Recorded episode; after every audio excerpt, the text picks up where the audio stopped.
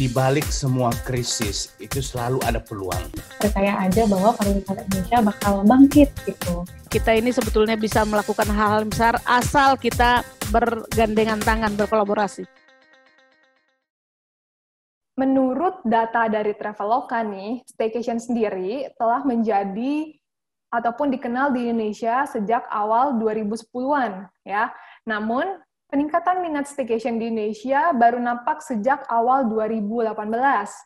Konsep staycation sempat menjadi primadona bagi pekerja dan pelajar yang letih beraktivitas dan ingin merasakan liburan. Apalagi di tengah masa pandemi ini, liburan ini terbilang cukup aman dibanding jenis yang lain ya, staycation. Orang-orang bisa tetap merasakan refreshing lewat ide liburan yang tak memakan banyak budget dan waktu perencanaan. Nah, di tengah rencana penguatan kembali SBB, kita tahu ya sekarang kembali lagi masa SBB, kampanye staycation mungkin harus dipertimbangkan kembali nih. Nah, terus bagaimana nasib ide liburan staycation dan vacation di masa depan? Akankah muncul jenis liburan lain yang lebih baik uh, setelah masa pandemi berlalu? Untuk itu, nanti kita akan bahas bersama-sama lebih dalam mengenai liburan di masa pandemik dan tentunya pasca pandemik uh, akan kita bahas tuntas bersama para panelis kita pada hari ini yang tentunya keren-keren banget gitu ya, sama kayak nama kita. Oke, okay, senang sekali hari ini sudah hadir bersama kita. Banyak sekali panelis, biasa saya bilangnya beberapa ya, kali ini saya bilang banyak sekali panelis um, dari berbagai pihak.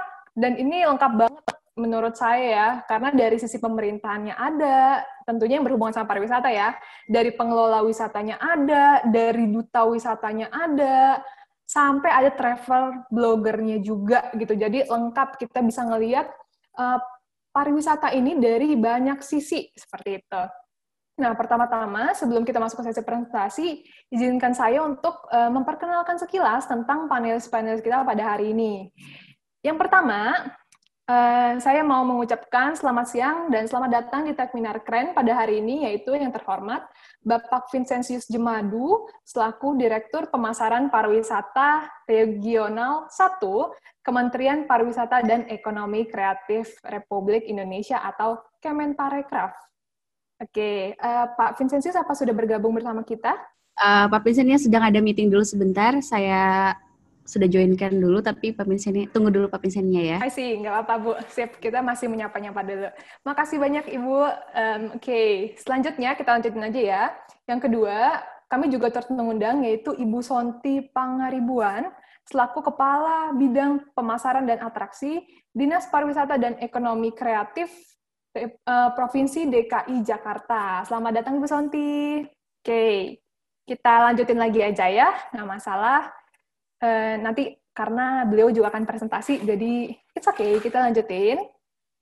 Oke, okay, yang ketiga yaitu um, ada juga Ibu Siti Cotijah, beliau, uh, beliau selaku Ketua Umum Komunitas Generasi Pesona Indonesia Nasional atau GENPI, yaitu sebuah komunitas yang terdiri dari netizen yang memiliki ketertarikan pada bidang pariwisata, kalau kamu suka traveling, piknik, jalan-jalan ke destinasi wisata, atau kulineran, cocok banget gabung bersama Genpi. Seperti itu. Selamat datang, Ibu Siti. Oke, lanjut lagi. Yang keempat, yaitu saya juga mau, uh, yaitu ada Ibu Shana Fatina, selaku Direktur Utama Badan Otorita Pariwisata Labuan Bajo Flores. Um, yep, terima kasih Bu Syafina sudah join di Tekminar hari ini. Selamat datang Ibu. Oke, selanjutnya. Yang kelima, yaitu ada Bapak Agus Rohsyadi, selaku Direktur Pemasaran Pariwisata Badan Otorita Pariwisata Borobudur.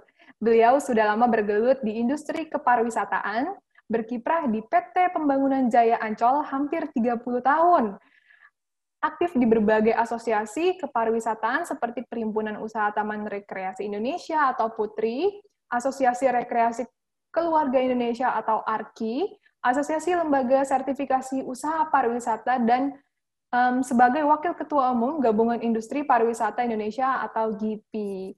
Selamat datang Pak Agus. Halo Pak. Siap. Oke. Selanjutnya Bapak Ibu masih ada, yaitu yang keenam, ada Bapak Muhammad Arif Rahman, selaku co-founder dan managing director dari What Travel.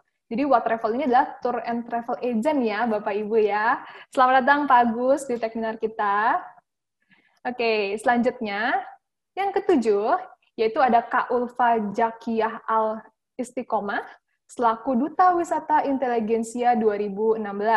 Mbak Ulfa sendiri adalah undergraduate student of Diponegoro University Medical Faculty majoring Nutritional Science.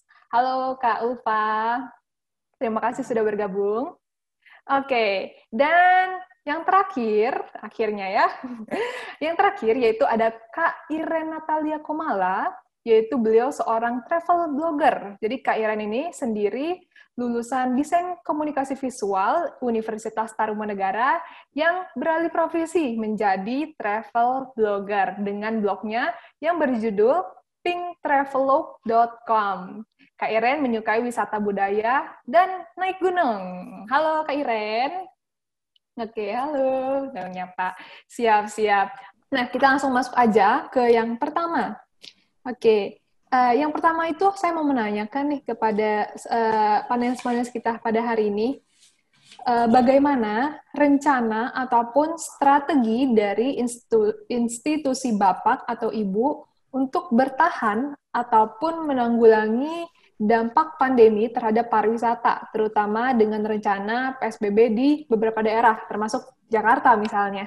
Dari Ibu Siti dulu mungkin mau duluan atau Baik, uh, terima kasih Mbak Vera. Jadi uh, untuk menghadapi pandemi dan uh, kejadian yang seperti ini, kami adalah komunitas dan justru kami merasa terpanggil untuk lebih aktif begitu. Uh, karena hmm. uh, bagaimanapun Genpi ini kan ada di sosial media dan kami memang uh, penyedia informasi pariwisata baik itu event, destinasi maupun kebijakan.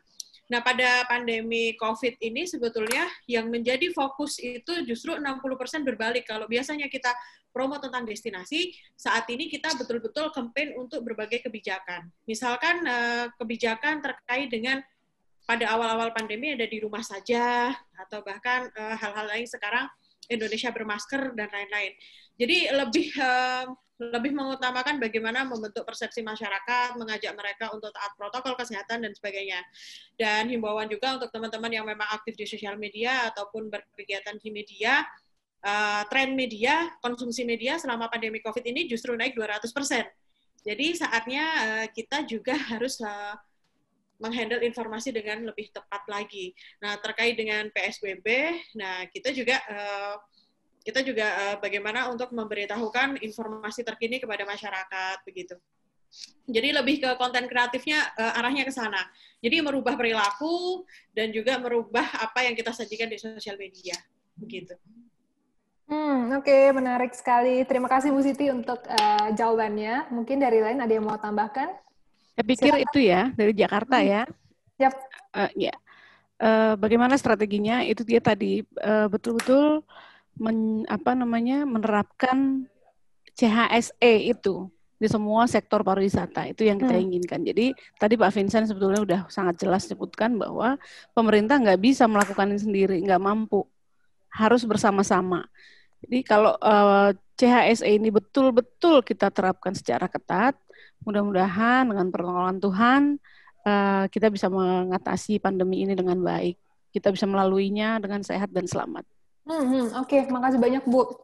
Jadi CHSE itu tadi ya Bu, jadi CHSE. hal yang sangat penting banget gitu. Betul. Nah, Sehingga. satu lagi sebetulnya satu uh, hmm. penerapan protokol CHSE dengan sangat ketat. Yang kedua adalah inovasi-inovasi uh, di bidang digital dan inovasi-inovasi untuk atraksi uh, pariwisata hmm. di luar ruang. Oke, baik. Terima kasih Bu Sonti untuk uh, masukannya. Silakan uh, dilanjutkan, boleh uh, apabila ada yang mau memberikan tanggapan dari Bu Shana mungkin? Ya, uh, sama pastinya kan CHSE fokus utamanya karena itu hmm. uh, new normal pariwisata gitu ya. Terus kemudian sisanya adalah uh, menyiapkan juga untuk mitigasi. Jadi krisis manajemen itu penting. Hmm. Lalu bagaimana kita sekarang uh, selain tadi memanfaatkan teknologi digital melakukan pemasaran secara kolektif karena tidak bisa lagi sendiri-sendiri. Uh, kan kita tahu ada travel bubble ya konsepnya itu. Nah, mhm. bagaimana mm-hmm. travel bubble ini juga kita bisa mulai uh, inisiasi duluan misalkan hmm. nanti Indonesia akan travel bubble dengan mana, nah kita akan spesifik untuk menargetkan market dari situ. Seperti itu tambahannya.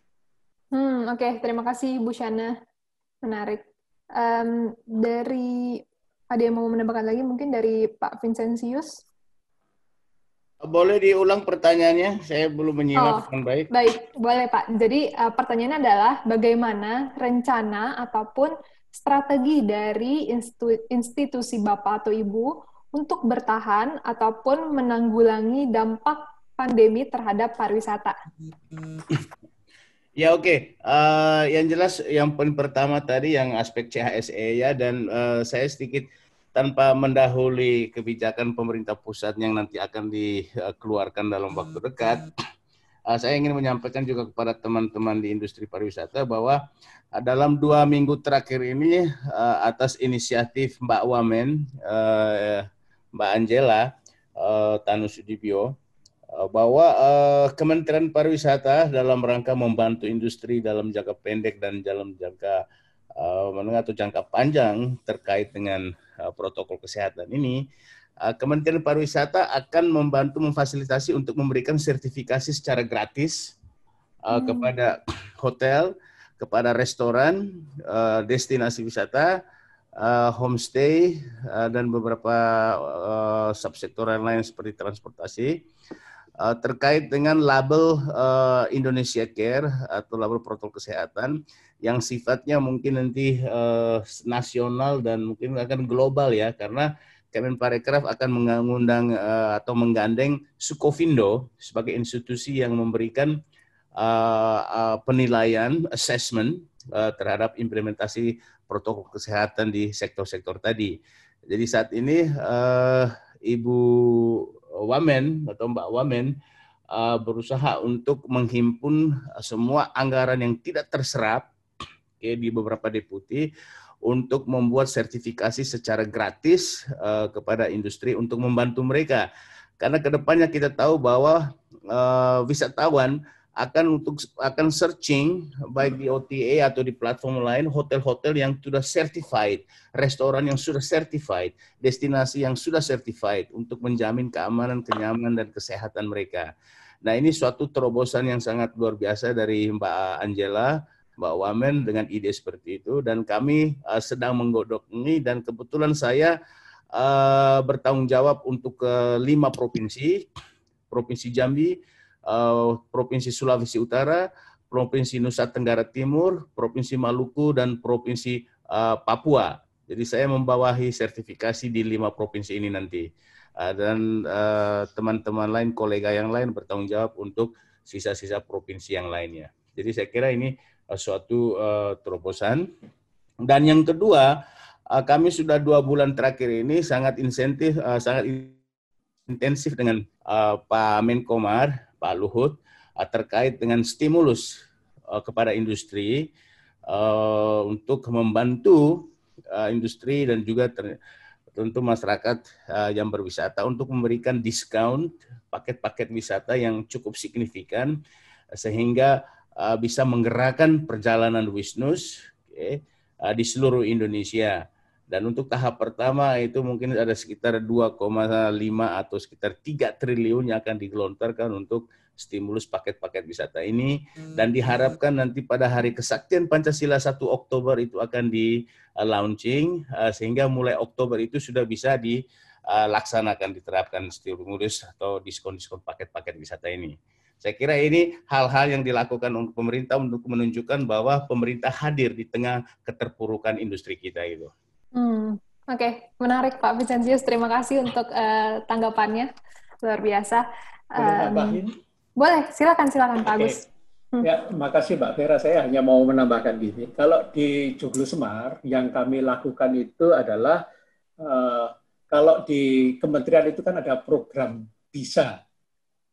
Uh, kalau di tempat hmm. saya itu ada program PD. PD itu pendukungan edukasi destinasi uh, tujuannya adalah begini. Kita mencoba untuk mendorong desa wisata atau uh, destinasi yang ada di Joglo Semar untuk berani membuat self declare terhadap uh, uh, apa namanya protokol COVID ini. Jadi self declare ini kita membuat pelatihan bagaimana mereka itu membuat SOP-SOP karena di daerah-daerah biasanya mereka itu uh, sangat lemah terhadap SOP SOP SOP. Makanya kita hmm. dukung mereka membuat SOP, kemudian kita juga bantu masalah yang berkaitan dengan uh, penyiapan produknya supaya nanti pada sudah dibuka uh, wisata mereka itu siap untuk melakukan uh, segala sesuatunya. Makanya uh, dengan kita dukung mereka membuat SOP, akhirnya mereka ma mampu mencanangkan yang namanya self declare bahwa daerah mereka sudah melakukan uh, persiapan untuk uh, protokol COVID dengan sebaik-baiknya. Karena begini, di setiap satu daerah dengan daerah yang lainnya atau rekreasi satu dengan rekreasi lainnya, ini berbeda-beda SOP-nya. Misalnya Anda bisa bayangkan, misalnya uh, wisata gua dengan wisata uh, apa uh, sungai, tubing dan lain sebagainya itu akan beda. Nah, kemudian yang kedua, kita juga mendorong mengeksplor uh, uniqueness yang ada di desa-desa wisata tersebut. Contoh sederhananya begini, uh, di daerah uh, Kulon Progo itu ada yang namanya kopi. Kopi itu unggulan di sana. Nah, hmm. tetapi uh, tentunya ini kita akan sulit bersaing dengan uh, Starbucks misalnya. Sehingga yang kita lakukan adalah bagaimana kita menciptakan uniqueness. Misalnya di hmm. situ bagaimana kita gelar sebuah uh, apa tiker, terus kemudian di atasnya kita kasih biji-biji kopi yang uh, baru dipan, di apa ya dikeringkan, terus kemudian juga uh, untuk mengsangrai juga peralatan kita munculkan di situ sehingga orang menikmati kopi itu mengetahui prosesnya seperti apa. Nah ini penting sekali uh, untuk mengeksplor sesuatu yang unik di satu tempat di tem atau tempat lainnya. Jadi itu uh, beberapa contoh yang kami lakukan supaya uh, destinasi di Joglo Sumar ini apabila pandemi sudah lewat ini uh, siap untuk menerima tamu. Kira-kira gitu tambahannya Mbak Vera.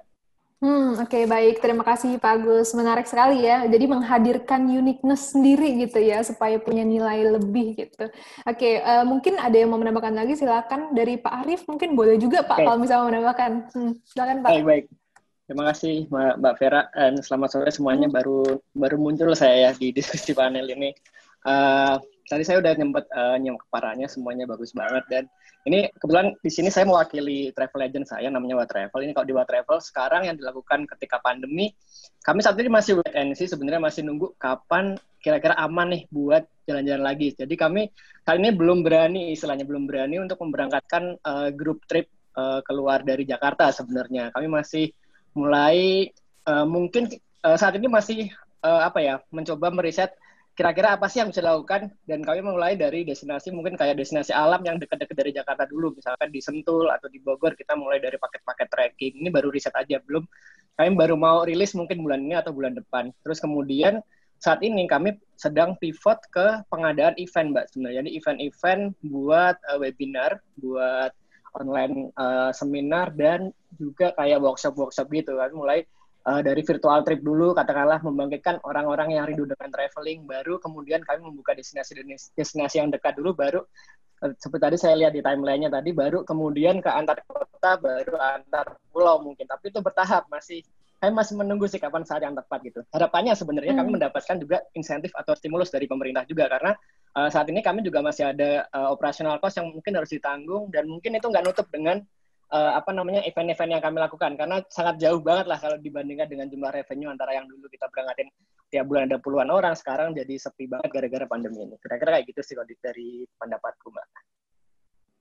Hmm, oke. Okay. Terima kasih Pak Arif untuk pemaparannya. Berarti sekarang masih lihat-lihat lah ya akan seperti apa ke depannya dan uh, planning paling dekat ya. berarti destinasi alam yang paling yang dekat-dekat ya mungkin ya sekitar-sekitar Jakarta mm -hmm. gitu. Oke, okay, oke okay, menarik. Thank you Pak. Oke, okay, uh, eh, ada lagi mungkin yang mau menambahkan? Kalau tidak ada, kita lanjut aja ke soal berikutnya. Karena masih ada beberapa soal. Oke, okay, uh, eh, pertanyaan berikutnya. apakah pandemi mengubah strategi pemasaran pelaku usaha wisata? Bagaimana tren yang berkembang saat ini? Dari gue, silakan Bu Sonti, langsung aja. Ya. Apakah pandemi merubah perilaku wisata gitu ya? Pasti. Nah, betul. Pasti itu udah kita lihat, itu udah kita lihat ya, udah kita lihat sekarang seor, uh, semua orang. Tadi Pak apa namanya Pak Vincent sudah uh, mereka udah melakukan riset dan itu kelihatan bahwa orang nanti lebih suka berwisata dekat-dekat dulu. Dan itu terbukti dari uh, data yang tadi saya sampaikan yang kita dapat dari Google Trends. Ternyata orang uh, mm-hmm. orang ingin staycation di Jakarta dan yang mencari itu adalah orang-orang Jakarta atau dan atau orang-orang di sekitar Jakarta. Jadi itu merubah sekali. Itu merubah sekali. Nah, ini yang harus sebetulnya uh, dari sisi pemerintah bersama-sama dengan industri, harus tren ini harus sama-sama kita pelajari supaya kita bisa buat strategi-strategi uh, apa namanya market uh, baik marketing dan lain-lain supaya kita bisa menggrab nanti wisatawan-wisatawan kita instead of misalnya mereka pergi ke uh, mana jauh-jauh ke Singapura nggak usah jauh deh ke Singapura di sini kita punya apa yang mereka cari. Misalnya instead of mereka pergi ke Thailand, ke Phuket, mendingan mereka ke Bali atau ke Labuan Bajo lebih menarik. Seperti itu. Nah, uh, jadi kalau ditanya apakah berubah, sangat berubah. Dan itu yang harus kita pelajari sama-sama sebetulnya kita diskusikan betul-betul. Mumpung mumpung semua orang masih menahan diri untuk pergi berwisata, sekarang saatnya kita mempelajari perilaku yang berubah dan apa yang harus kita lakukan untuk itu. Hmm, oke, okay, menarik. Siap, makasih Bu Santi. Mungkin ada tanggapan lagi dari yang lain? Silakan dari, Pak Arif. Oke, okay, terima kasih. Uh, kalau dari uh, dari pelaku wisata ya pelaku travel agent perjalanan gitu, kalau dari kami ya, kalau dulu sebelum pandemi kami uh, strategi pemasarannya adalah untuk mendatangkan revenue sebenarnya. Cuman mm-hmm. ketika pandemi ini kami agak berubah nih, karena mungkin revenue nggak bisa sebanyak dulu, tapi kami saat ini menjaga gimana caranya supaya para konsumen ini nggak lupa dengan kami para travel agent karena kan kami nggak jual hmm. paket wisata saat ini lalu gimana cara mereka nggak lupa nah caranya kalau di travel sendiri kami bikin kayak semacam uh, apa namanya interaksi dengan para konsumen di sosial media sekarang. Kami bikin Instagram live seperti itu atau mungkin bikin webinar-webinar tiap minggunya.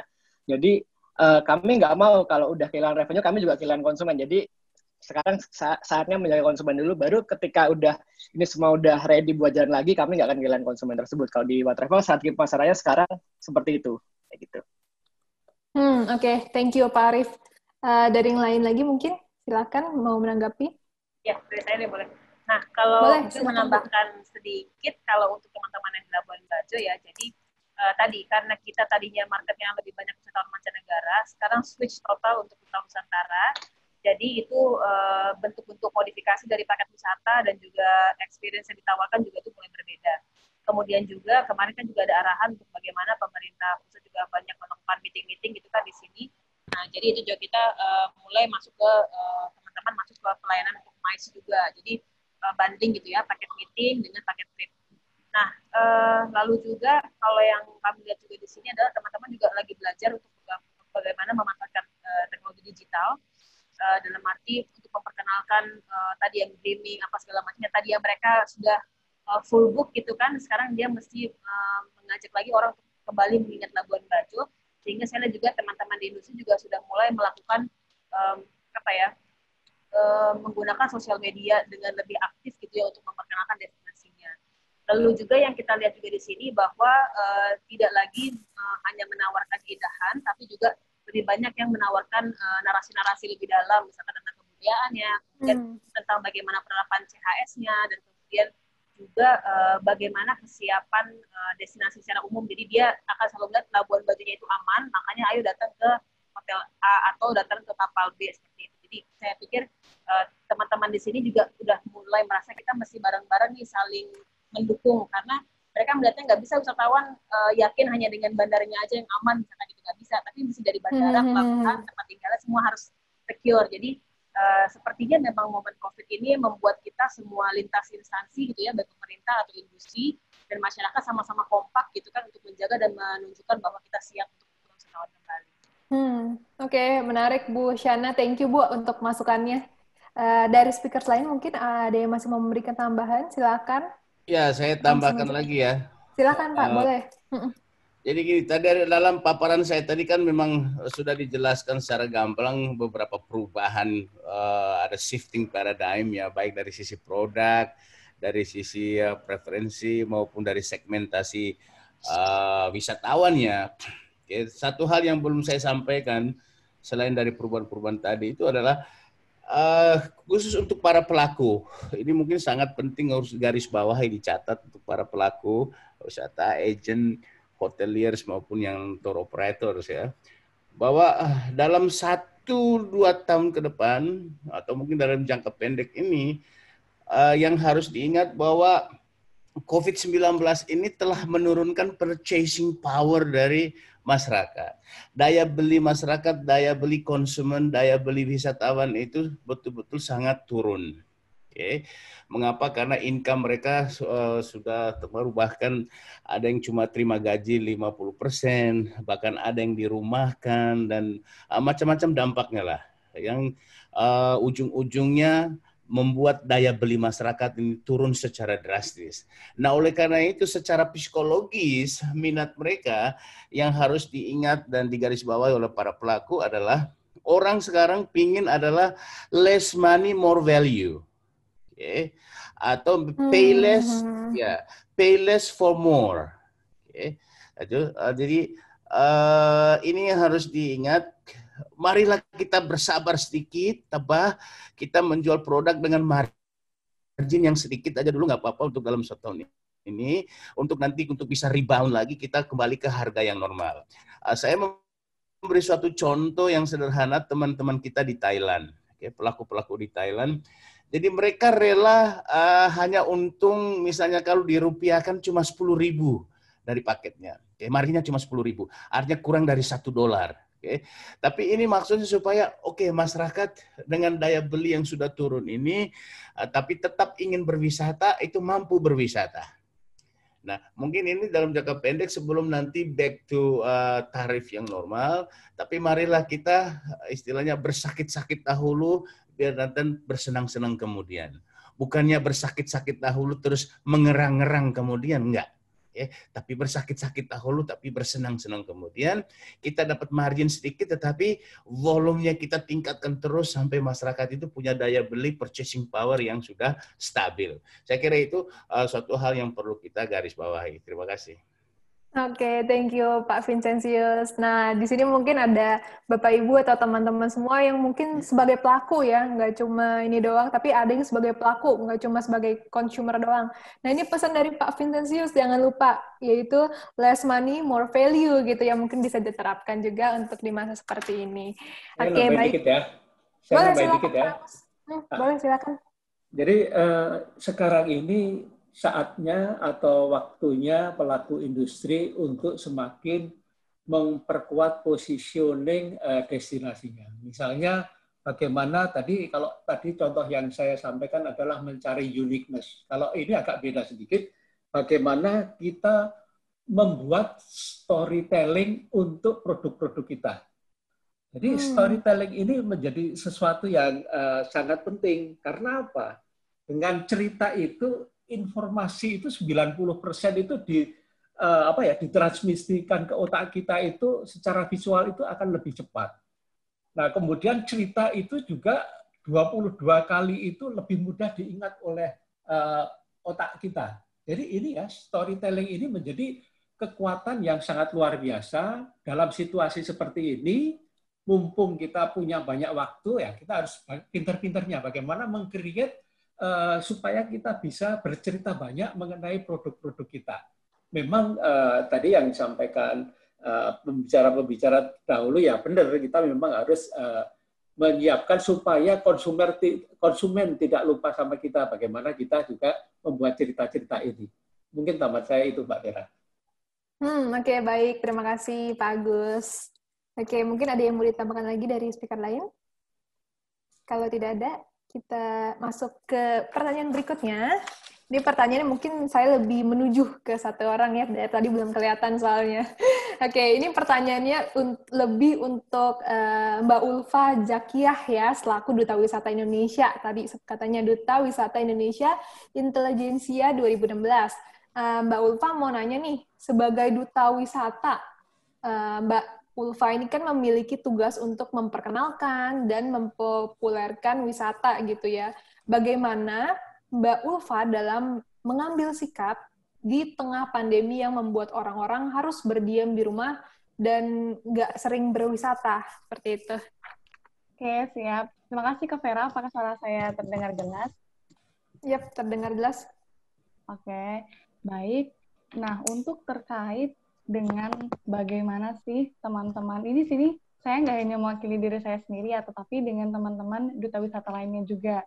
Jadi di sini yang penting untuk digarisbawahi adalah hal-hal apa aja sih yang teman-teman atau para milenials ini yang mana milenials ini kan mencapai 35% dari peminat staycation, bahkan bisa mencapai 57%. Nah, hal pertama yang harus teman-teman milenial perhatikan saat berwisata di kala pandemi adalah yang pertama, environment. Nah, gimana tempat wisata yang teman-teman kunjungi itu apakah lingkungannya mendukung?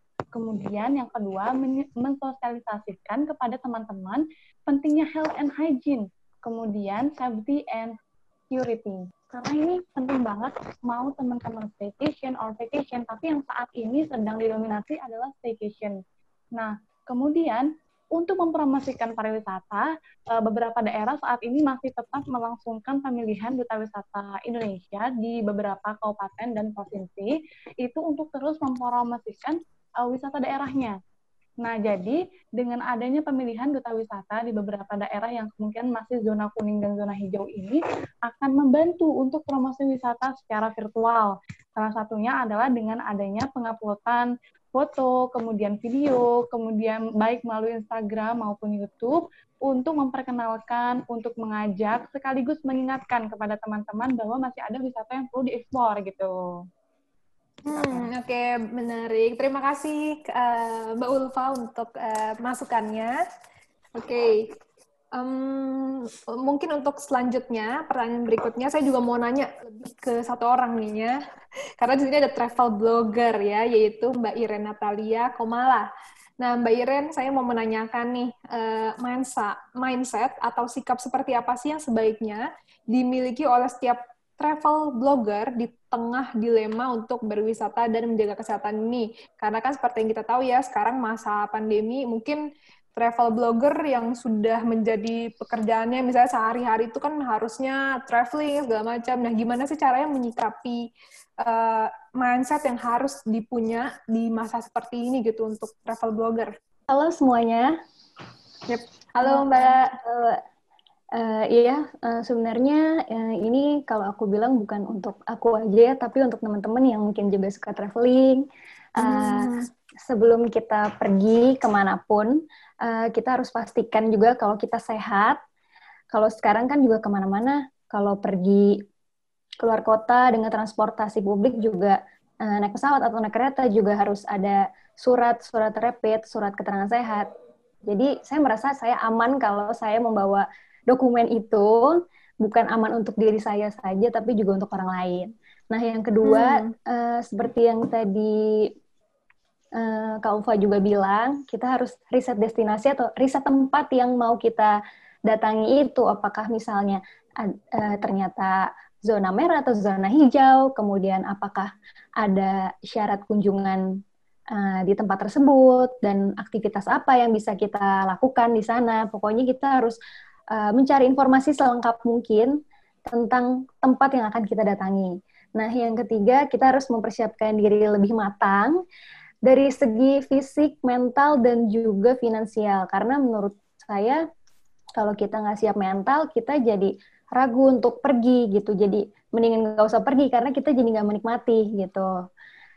Nah, kemarin itu saya juga sempat mau naik gunung sebenarnya, tapi Uh, ternyata itu uh, tempatnya itu ada di zona merah dan waktu saya riset uh, di YouTube teman-teman yang udah pernah ke sana di era new normal itu saya lihat tuh cukup rame gitu uh, di tempat campingnya hmm. itu jadi saya juga akhirnya nggak berangkat karena saya nggak berani untuk uh, ada di keramaian ada di kerumunan itu gitu terus uh, mungkin apalagi ya kalau sekarang ini mungkin virtual tour juga lagi uh, booming kali ya.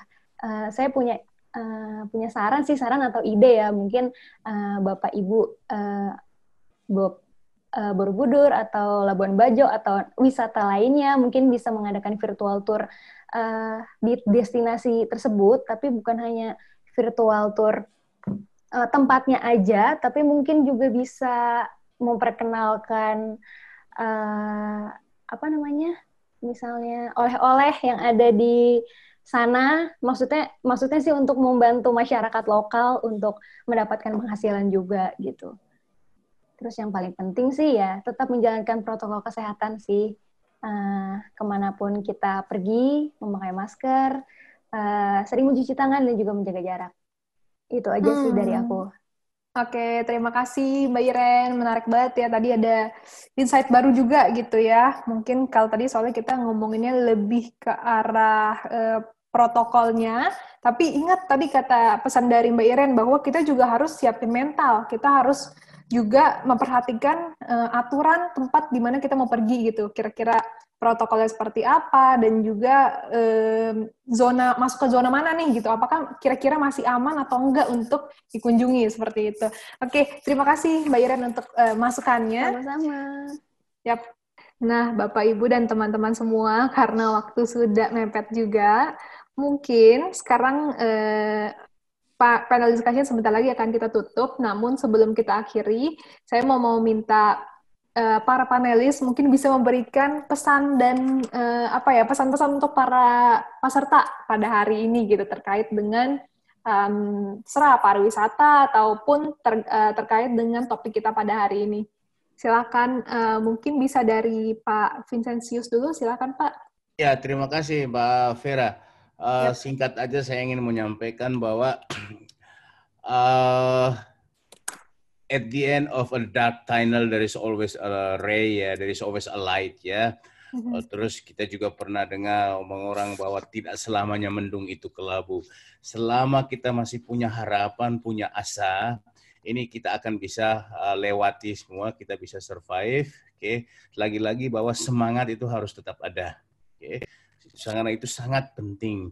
COVID-19 boleh merubah semua tatanan kehidupan kita, tapi jangan sampai merubah semangat atau mematahkan semangat dan asa kita. Karena uh, itulah yang menjadi aset kita untuk bisa uh, survive. Dan ingat bahwa di balik semua krisis itu selalu ada peluang. Okay? Di balik semua krisis selalu ada peluang. Jadi mari kita uh, tetap bertahan. Okay? Dan pemerintah juga tidak tinggal diam. Okay. Beberapa uji klinis tahap-tahap eh, selanjutnya untuk vaksin ini juga sudah dilakukan oleh pemerintah dan kita tetap mendukung program pemerintah uh, yang gampang, yang simple aja. Tiga hal tadi, selalu memakai masker, menjaga jarak, sering mencuci tangan, karena ini akan menekan uh, transmisi pandemi COVID-19 ini. Dan saya sangat optimis bahwa tahun depan kita akan rebound, kita akan bangkit kembali. Demikian. Baik, terima kasih Pak Fizatis untuk uh, pesan-pesannya luar biasa ya. Ingat Bapak Ibu teman-teman harus tetap semangat katanya ya. Semangat yang nggak boleh patah walaupun di masa pandemi seperti ini.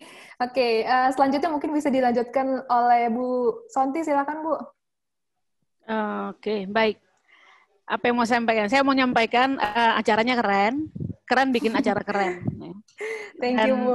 Saya pikir, saya pikir tadi saya uh, setuju dengan Pak Vincent bahwa pandemi boleh melanda kita, tapi kita tetap harus bergandengan tangan untuk melakukan hal-hal besar yang bisa kita lakukan.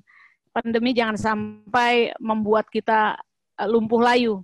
Ini harus menjadi momen buat kita melihat uh, ke dalam diri kita, ke dalam keindonesiaan kita, bahwa kita ini sebetulnya bisa melakukan hal-hal besar asal kita bergandengan tangan, berkolaborasi. Baik, siap. Makasih banyak Bu Sonti atas uh, pesannya. Kalau dari Bu Sonti berarti harus bergandengan tangan ya Bu ya, harus tetap bersatu semuanya. Oke, terima kasih Bu Sonti. Oke, selanjutnya mungkin kita bisa lanjutkan ke, um, yep, mungkin dari Bu Siti dulu, silakan Bu. Uh, baik Mbak Vera dan ya. Bapak Ibu sekalian, terima kasih atas kesempatannya untuk Genpi bisa uh, ikut bergabung. Um, pesan saya sebetulnya adalah uh, ini adalah waktunya kita melakukan kolaborasi karena kita tidak bisa sendiri-sendiri dan kolaborasi ini akan memunculkan peluang dan sekecil apa pun peluang, sekecil apa pun yang kita bisa lakukan untuk pariwisata dan ekonomi kreatif Indonesia, mari kita lakukan dan jangan ditunda karena keputusan terburuk adalah se, uh, yaitu uh, menunda keputusan itu sendiri. Terima kasih. Wow, oke okay, baik. Terima kasih Bu Siti untuk pesannya, menarik. Selanjutnya lanjut aja langsung oleh Pak Agus, silakan Pak. Nah, terima kasih Mbak Vera. Uh, saya pikir tadi sudah disampaikan banyak. Yang penting okay. adalah bagaimana kita merawat, bagaimana kita menjaga semangat. Jadi mm-hmm. semangat itu tentunya perlu dirawat, perlu dijaga juga. Nah kemudian yang terakhir Mbak Siti Khotijah saya, saya sangat sepakat. Kolaborasi ini sangat penting. Jadi uh, kalau kita mampu membuat kolaborasi dengan pihak lain itu Eh, minimal kita itu sharing untuk uh, tanggung jawab. Artinya hmm. sharing beban. Nah, kalau kolaborasi itu bisa dimaknai seperti itu. Sehingga yang tadinya harus kita 100% karena kita kolaborasi ya sudah cukup 50% saja menjadi beban kita. Jadi uh, saya pikir itu yang ingin saya sampaikan. Yang jelas uh, kita semua harus tetap menjaga kesehatan kita masing-masing jadi salam sehat. Eh, jangan sampai kita kena pandemi juga, itu akan merepotkan semuanya kita. Mungkin itu Mbak Vera ya. Baik, terima kasih Pak Agus untuk pesannya. Oke, selanjutnya mungkin bisa dilanjutkan Pak Arif. Silakan Pak. Oke, terima kasih waktunya. Uh, kalau dari aku sebenarnya sebagai pelaku perjalanan, uh, mungkin pesan aja buat yang mau udah ke ngebet banget buat jalan-jalan, uh, aku sih lebih berpesan uh, lebih baik uh, jaga kesehatan dulu, maksudnya lihat kondisi badan dulu sebelum kita memutuskan untuk jalan-jalan gitu. Jadi kayak kita tahu nih badan kita sedang sakit atau uh, sedang sehat kita sendiri yang tahu, jangan jangan cuma karena nafsu pengen jalan-jalan terus kita jadi melupakan kesehatan kayak gitu sih sebenarnya dan kalaupun tetap jalan-jalan kita harus juga lihat kondisi lokasi yang akan kita datangin apakah itu masuk zona merah, hijau, oranye, dan kuning gitu kan. Uh, kemudian juga kita jangan lupa juga 3M tadi yang memakai masker, uh, menjaga jarak dan mencuci tangan itu selalu uh, diingat kalau untuk kondisi seperti itu. Kurang lebih seperti itu aja pesannya. Terima kasih. Baik, terima kasih Pak Arif untuk pesannya kesehatan dan juga protokol harus dijalankan. Siap. Oke, selanjutnya mungkin bisa dilanjutkan oleh Mbak Ulfa. Silakan Mbak. Oke, terima kasih Kak Vera. Sebelumnya saya mengucapkan terima kasih telah menginvite saya untuk turut bergabung di Karakter Indonesia. Jadi pesan saya yang pertama sih buat teman-teman milenial ya khususnya uh, tetap aware gitu. Sekarang kan lagi dalam keadaan seperti ini, kita harus aware sama diri kita sendiri gitu. Apakah kita sendiri udah menerapkan uh, aturan-aturan kesehatan yang lebih dipatuhi ketika kita berkunjung karena jangan sampai uh, dengan kita menginginkan bahagia untuk diri sendiri ternyata malah jadi bumerang buat kita dan orang lain gitu. Mm-hmm. Kemudian um, yang saya ingin sampaikan, saya mengutip penelitian dari Pike bahwa pada basis global, industri pariwisata pada sejarahnya terbukti memiliki resiliensi dengan pemulihan yang cepat di berbagai krisis yang terjadi. Jadi, percaya aja bahwa pariwisata Indonesia bakal bangkit gitu. Dan kepedulian, empati, serta cinta menjadi alat yang tepat nih, yang powerful untuk membangun brand building, an empathic brand yang saling ampuh gitu. Terima kasih. Baik, terima kasih pesannya Mbak Ulfa. Terus akhir selanjutnya silakan Mbak Iren. Terima kasih keren sudah mengundang saya. Memang okay. di pandemi seperti ini kan kita banyak belajar hal baru ya untuk survive dan yang pastinya uh, menuntut kita untuk lebih kreatif, bertahan jadi kalau menurut aku tetap uh, bertahan, kita bisa mempromosikan Indonesia dari rumah, kita bisa sharing mm-hmm. melalui media sosial yang kita punya, biar uh, pariwisata Indonesia juga tetap uh, top of mind, tetap bergaung di di pikiran kita. Kemudian tetap semangat dan sehat selalu. Oke, terima kasih Mbak Iren untuk pesan-pesannya.